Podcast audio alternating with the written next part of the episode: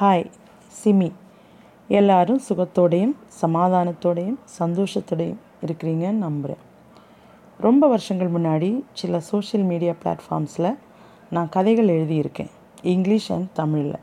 பொதுவாக thriller and horror ஜானரில் எழுதினாலும் என்னுடைய முதல் தமிழ் நாவல் ரொமான்ஸ் டீமில் தான் எழுத தொடங்கினேன்.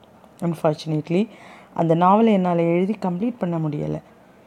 ஆனால் ரீசெண்ட்லி அதை நான் அகெயின் அந்த பிளாட்ஃபார்மில் போய் வாசித்தப்போ இவ்வளோ வருஷங்களுக்கு அப்புறம் அந்த நாவலை சின்ன சின்ன மாற்றங்களோட என்னுடைய பாட்காஸ்ட் சேனலில் வாசித்து கம்ப்ளீட் பண்ண முடியுமான்னு முயற்சி பண்ணுறதுக்கு ஒரு ஆசை.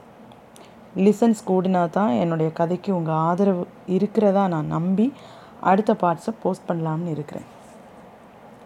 டிஸ்க்ளைமர் இப்படியெல்லாம் நடக்குமான்னு நீங்கள் கேட்டால் அப்படி ரொம்ப லாஜிக்கெல்லாம் பொருந்தி வராததுனால தான் இதை கதை அப்படின்னு நான் சொல்கிறேன் கேட்டு என்ஜாய் பண்ணுங்கள் தப்புக்கள் இருக்குன்னு உங்களுக்கு தோணுனா மன்னிச்சிடுங்க ஸோ நெக்ஸ்ட் பாட்காஸ்ட்டில் தொடங்குகிறேன் என்னுடைய முதல் நாவல் சத்தமின்றி என்னை நெஞ்சோடு சேர்த்து ஒலி வடிவில்.